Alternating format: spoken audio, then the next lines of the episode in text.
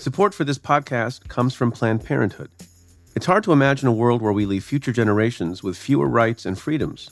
Since the Supreme Court's decision to overturn Roe v. Wade, politicians in nearly every state have introduced bills aimed at blocking people from getting the essential sexual and reproductive care they need, including abortion. Planned Parenthood believes everyone deserves access to care, and with supporters like you, they can reclaim our rights and protect and expand access to abortion care. Visit PlannedParenthood.org/future to learn more and support their cause.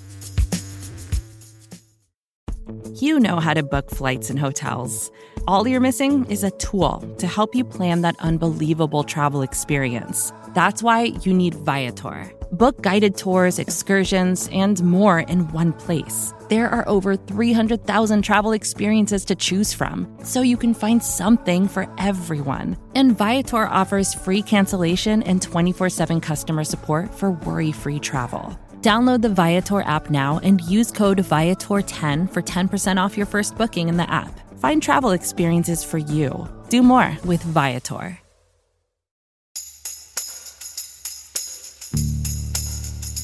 From Cafe and the Vox Media Podcast Network, this is Stay Tuned in Brief. I'm Preet Bharara. Today we're going to take a look at a highly charged debate, and it may not be the one you expect. Should daylight saving time stay or should it go? We turned the clock ahead just this past Saturday, which probably is why I'm so groggy. It's a perennial question that accompanies the ritual of changing the clocks an hour back in the fall and 1 hour forward in the spring, as we just did. In 2022, the Senate unanimously approved the Sunshine Protection Act to keep daylight saving time permanent, meaning the clocks would no longer change twice per year. A similar bill remains stalled in the House. The current practice has been used for more than a century, but do the pros outweigh the cons? Doctors, sleep scientists, and average citizens across the nation have varied opinions on the matter. Maybe you do too. My guest this week, Dan Diamond, is a national health reporter for the Washington Post, who has covered both the tug-of-war on Capitol Hill and other factors that inform this debate. Dan Diamond, welcome to the show. Preet, thank you so much for having me, and on an issue that is so sunny compared to some I have noticed in your work, and I have read some of your reporting on this, you like to use the clock and sleep and weather puns. You are not shy about that. I'm not alone. I was talking to a senator's staff, Senator Markey, Ed Markey from Massachusetts, his staff, and we were debating whether this is the issue that gets the most puns. And they agreed. Senator Markey, every year, he comes up with new jokes about it. I think it lends itself, especially given how dry so many things that come out of Congress are. Yes. So we're recording this in advance, but at the time people will be hearing this, we have just turned the clocks forward. Is that daylight saving time or is that standard time? What are we in right now after we've put the clocks forward 1 hour? Great question and a good place to start. As of mid-March, we are in daylight saving time. We have moved the clocks forward in an effort to, per the name, save more daylight, capture more daylight, to go to school and have outdoor activities, to have outdoor cafes, to just live our lives in the sun more during the spring, summer, into the fall. Standard time is the fallback, literally the fallback as the hours get pushed back in the winter, where it might be more sun in the middle of the day still, but it's more natural to our sleep schedules, doctors would argue. So time is time, and depending on where you live, the sun sets at a certain time, depending on the season. If you live very up north, if you live in Alaska, there's not that much sunlight. What started this process or this ritual in the United States of moving the clocks twice a year? Why do that at all? This really begins with the invention of time zones in the first place. The railroads in the 1800s and telegraphs, which began to crisscross the United States, began to link us together in real time. You know, there's the saying, having the trains run on time. Yeah. Today it means being prompt, being reliable. But back then, the railroad companies were basing their schedules on dozens of different local times based on where the sun was in the sky. It's like Were there places that were like 8 minutes ahead of other places? That's exactly what it was. That's exactly what it was. New York and Washington were 10 minutes apart. Chicago was 19 minutes away from Columbus. So trains leaving these cities would run on the local time. And that just made for a hornet's nest of trying to schedule travel, shipping. And when did that get reformed? That was the late 1800s. The railroad companies pushed for time zones, ones that we would recognize today, Eastern, Central, Mountain, and Pacific, and states generally went along. There's even an event called the Day of Two Noons, the first formal time change, where Americans around the country spent a Sunday in November turning back their clocks to try to standardize them nationwide. Sounds like a good movie. The day, I think, sounds like a horror movie. The Day of Two Noons. Well, back then, there were folks who were horrified. It's just like any change. There were people saying that this is going to lead to anarchy. There were editorials written about the scourge of, quote, railroad time. There were holdouts. There were cities like Cleveland that ended up in the Central Time Zone and fought to be in the Eastern Time Zone. It's just fascinating stuff. I'd recommend a book called Seize the Daylight. That's where I'm getting some of this from. That's another pun. I like that. Okay, so we have time zones now established. There's a little bit more uniformity in how we take account of time. In the U.S., where did this idea arise of turning the clock backwards or forwards in the spring and fall? So 30 or 40 years into this time zone experiment with the railroads, there had been this second effort building about moving the time zones, moving or at least the clock an hour a day or some portion of the day to maximize sunlight. And that had stalled until World War I. Congress got very interested in the time rules. There were claims that maximizing daylight would allow for more food production for the war effort or save fuel at night. So in March 1918, Congress passed what's known as the Standard Time Act. It formally turned those railroad time zones into regional clocks overseen by the government. And almost immediately began the first daylight saving time a few weeks later. Those are rules that the Congress has amended several times since. But to underline the point, Preet, the U.S. Congress for about a century has effectively controlled the nation's time. Maybe a scary thought when I put it like that. Well, better than the railroads, probably. A little more oomph and enforcement behind the railroads, for sure. So I want to talk about the various ways that people want to change this potentially, and then get your expertise on who the stakeholders are, who cares about it, what the arguments are, pro and con. Now, one way you could do this is maintain the status quo. We roll the clocks forward an hour in the spring and back in the fall. So you have periods of time when the clock is a little bit different and there's more or less sunlight because we're doing this, manual act. And then you have to change the clock on your car because the car doesn't automatically change the time. That happens in my car, at least. Or you could decide, as the Senate seems to have decided, that you make daylight saving time permanent. So we maintain the time that we have now and we never change it again. And then other people say we should make daylight standard time permanent. Describe what the difference is in each of those and who cares about doing what. Sure. And that third option, it wouldn't be daylight standard time. It would just be permanent standard time. Permanent standard time. Sorry. And by the way, for the record, is it daylight saving time or daylight savings time? It is saving. I wrestled with this as the reporter who did not want to make the mistake, but you are saving daylight. That's the way to think about it. Okay. All right. So let's go through the three options. Okay. So let's talk about those options. But first, starting with the push for permanent daylight time, which, as you've noted, passed the Senate unanimously last year. Somewhat in a fluke, Preet. I think it's hard to boil this down, but essentially senators used a procedural move to get this through very, very quickly in a way that surprised some lawmakers who said they didn't even know this vote was coming. So while it passed unanimously, it was because some creative staffers short-circuited the debate process. At whose behest? At whose behest? This was a bipartisan effort. So Senator Marco Rubio, the Florida... But are there outside interests that had a big stake in this bill getting passed or not? There are groups, retail associations, the golf lobby in Florida specifically, that have made the argument the more daylight we have all year round, the more we will be able to play outdoors, go shopping. It will benefit commerce. It will save fuel. Like all the arguments that have kind of kicked around with daylight saving time for years.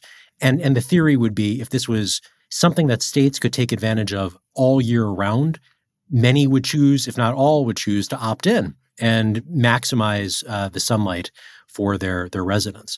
So Marco Rubio in Florida and some other Florida lawmakers have really pushed for this. But this is not partisan. Senator Patty Murray, the top Washington state Democrat, is a major advocate. Ed Markey in Massachusetts, Democrat, has pushed. It's like the various corners of the United States. It would benefit some of the corner states more than some of the central states based on where the sun is. And let's put a pin on that and get back to that in a second. But this push for permanent daylight time made its way through the Senate last year. It was a big win for these advocates, but almost immediately paused in the House. And that's partly because of the second option, permanent standard time. Doctors have argued, sleep medicine specialists have said, it is not natural for us to be going on daylight time at all. If it was up to our natural circadian rhythms, we would be on standard time year round. We would not make this shift. And lawmakers debating taking next steps last year were inundated with complaints from these physicians, from some voters who said, we don't want to be on daylight time, from people in cities like Detroit, where if you shift to permanent daylight time in the winter, that means the sun might not be coming up until after 9 a.m. There would be kids. That's terrible. And I'm not a scientist nor a sleep lobbyist. But you are a parent, right? And if you're a parent, sending your kid to school, waiting for the school bus in the dark. I mean, by 9 a.m., they're in like second period. The way things are now, maybe we'd have to shift everything in a daylight world. We also had tried permanent daylight time about 50 years ago during the Nixon administration. This was an experiment that failed quickly. Within months, there were all kinds of anecdotal complaints, reports of car accidents where kids waiting for school buses were run into, or groggy drivers making mistakes. So the Congress moved quickly 50 years ago to get rid of permanent daylight time. And that's an argument that lawmakers brought up to me last year. They said, look, we tried this 50 years ago. It failed. We're not sure of the right path forward. So that brings us to the status quo, where we move forward. We move the clocks forward for the spring and summer and into the fall, move them back. It's not a perfect system, but it's seen as the best compromise in a large country where, depending on where you live, you may benefit from some daylight hours in the spring and you might lose some based on the system in the fall. Can I ask a dumb question? There are some places in the United States, even within a state, where the time change sometimes doesn't happen. So Arizona, can you explain Arizona to me? Because I was there and I didn't know what time it was once. Was that because of the time zone change, or was that like a political thing? No, time zone change. So there are two states that have opted out of daylight saving time. Hawaii. You can do that? You can do that. You can do that under our current system. You don't have to shift and maximize daylight. Hawaii and Arizona. So they are immune from all of this. What the bill debated in Congress would do is continue to let those states opt out if they want, but many more states have said, we just want to move to daylight time all year round, and right now under the current rules, they can't do that. And how do other countries handle this? It's a variety of tactics. I think first, other countries don't have the same challenges we do in the U.S. You mentioned Alaska. Right. We're very big. We're big. We're broad. We cover all these different things. This is not a problem in Liechtenstein? If it is, it hasn't come to the attention of the Washington Post. Or Vatican City, the one time zone. Yeah. There are countries that have smaller challenges, frankly, when it comes to daylight saving. But some have experimented with permanent daylight. Others do the shift as well. And I think you've written about Mexico. Didn't Mexico do away with the changing of times? Mexico did last year move forward with this. And They had their own debate, but it went out there, and some lawmakers in the U.S. have said, if Mexico can do it, why can't we? So I know you're a journalist and you're neutral, but could you provide some sense of which arguments are more meritorious than other arguments, or is it just a matter of different constituencies feel different things about the matter? That's a great question. You're asking a Post reporter to go on the record with who's got this right. Yeah, I am. And barring that, you can dodge it, but give us some sense of at least how the various constituencies and their arguments are faring.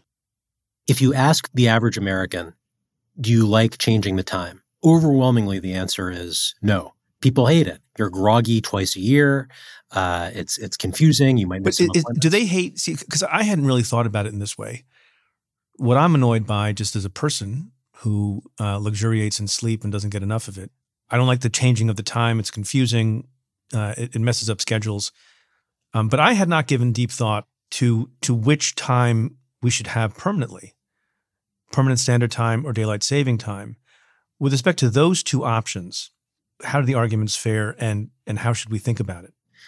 The arguments for permanent daylight time are strong from we all could benefit from more sunlight. I love in the spring, once I've gotten over my initial grogginess, that we can eat out later at night, that there's more time to go for a run through Rock Creek Park here in D.C. So I love the extra sunlight.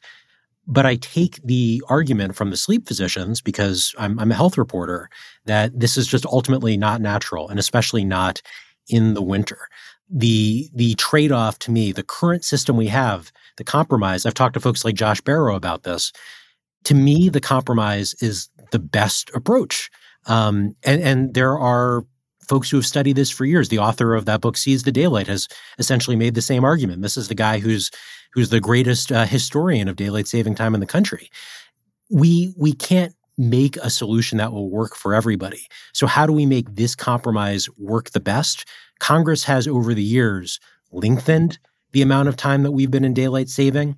I do have my own personal theory, which, as a reporter, I feel a little weird talking about, because you're right. I'm not supposed to have bias, but I think the compromise makes sense. I would just change how we do it. So we change time. It takes effect essentially Sunday mornings, and then we go back to the work on Monday.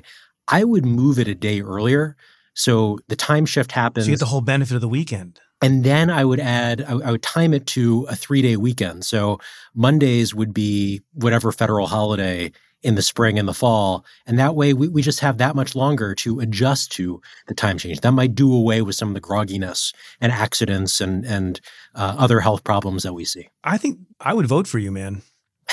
That's pretty good. I saw someone else in your writing had suggested a different compromise, which is changing the clock twice a year, but only half an hour. What do you make of that? Well, no. So it was a little different. It was Frank Pallone, who at the time was the chair of the House committee that oversees this. He said, "Let's just meet in the middle. We'll move it 30 minutes. Do it one time and have that right. Have that. Yeah. Right. Does that have any chance of success? No. Okay. It's like a Washington compromise, but it would make no one happy. Can I ask a dumb question? You keep saying that. It's your podcast. Ask whatever question you want. If it's a dumb question that doesn't merit an answer, then we'll just cut it out of this thing. So we spent all this time thinking about changing the time. Has there any thought been given for schools and workplaces, when the days get shorter and the days get longer, to accordingly change the work schedule or the school schedule? Why do we have to go to school and go to work at the same time 365 days in the year? Does that make sense? That's a great question. Oh, good. I think what you're getting to is, can we be more flexible in how we think about schooling, about work? And part of this debate is bound up in teenagers who are waking up at hours that are not natural for them. Moving up the time in the spring is even worse. I'm sure you have some listeners who will know this, the teenagers who didn't want to get up anyway, and now you're waking them up an hour earlier because of the spring forward. I don't think that is being seriously considered, this flexible schedule you're talking about, because frankly, as COVID showed, we don't have that amount of creativity among leadership. I mean, yes, we don't. We could have taken, this is a tangent, but I've covered COVID a lot more than I've covered daylight saving. There could have been a more creative approach to, say, in-person education during COVID, where you get the movie theaters that nobody's using, or the auditoriums that would have been used for business conferences that were canceled. And you bring kids back, but do it in a more spaced out way. And of course, nobody really engaged with that idea seriously. So I just don't think American education is prepared to move its schedule as flexibly as the sleep medicine doctors would like. So I think I know the answer to this, because you've hinted at it in describing what the current landscape is with respect to legislation. But make a prediction. Do you think anything will change in the next year or two? Next year, no, and I'll tell you why. Next 2 or 3 years, maybe. Next year, we are still waiting on an analysis that Congress outsourced essentially to the Department of Transportation. It's just kicking the can down the road. The Department of Transportation oversees time zones. The Transportation Department has said, we're going to come back to you. Wait a minute. I'm going to need to interrupt you. So Pete Buttigieg is going to decide time? I mean, I have a lot of respect for the guy. It's a big responsibility. Yeah, look for the Fox News segment any minute on Buttigieg and our calendars and peril. But the Department of Transportation oversees these time zones. It's not setting the time. Again, that's Congress's responsibility. But because of transportation intersecting with shipping, business, et cetera, it falls to DOT. And they have promised Congress an analysis by the end of 2023. So my prediction is no one in Congress is going to want to move until that analysis has come. And that way they can put some blame on DOT if the Transportation Department says a certain path makes sense. But down the road, could we see movement? Sure. I mean, I was surprised when the Senate passed this bill last year. I know folks in the House and the White House were surprised because I immediately went to my sources and asked, what do you think is going to happen? And they were shocked by the passage. So this has been a legislative debate that has simmered, but there have been surprises and breakthroughs in the past. I think it's possible we could see that again. Dan Diamond, this has been great. Thank you so much for your time. See what I did there? I say that to every guest, but it has special import and meaning given this conversation. Thanks so much. I really appreciate it. Well, Preet, thanks for having me. I'm going to spring forward with a bounce in my step. Thanks. That's enough. Thanks, Dan. For more analysis of legal and political issues making the headlines, become a member of the Cafe Insider. Members get access to exclusive content, including the weekly podcast I co-host with former U.S. Attorney Joyce Vance. Head to cafe.com/insider to sign up for a trial. That's cafe.com/insider. If you like what we do, rate and review the show on Apple Podcasts or wherever you listen. Every positive review helps new listeners find the show. Send me your questions about news, politics, and justice. Tweet them to me at Preet Bharara with the hashtag #AskPreet. Or you can call and leave me a message at 669-247-7338. That's 669-24-PREET. Or you can send an email to letters@cafe.com. Stay Tuned is presented by Cafe and the Vox Media Podcast Network. The executive producer is Tamara Sepper. The technical director is David Tattashore. The senior producer is Adam Waller.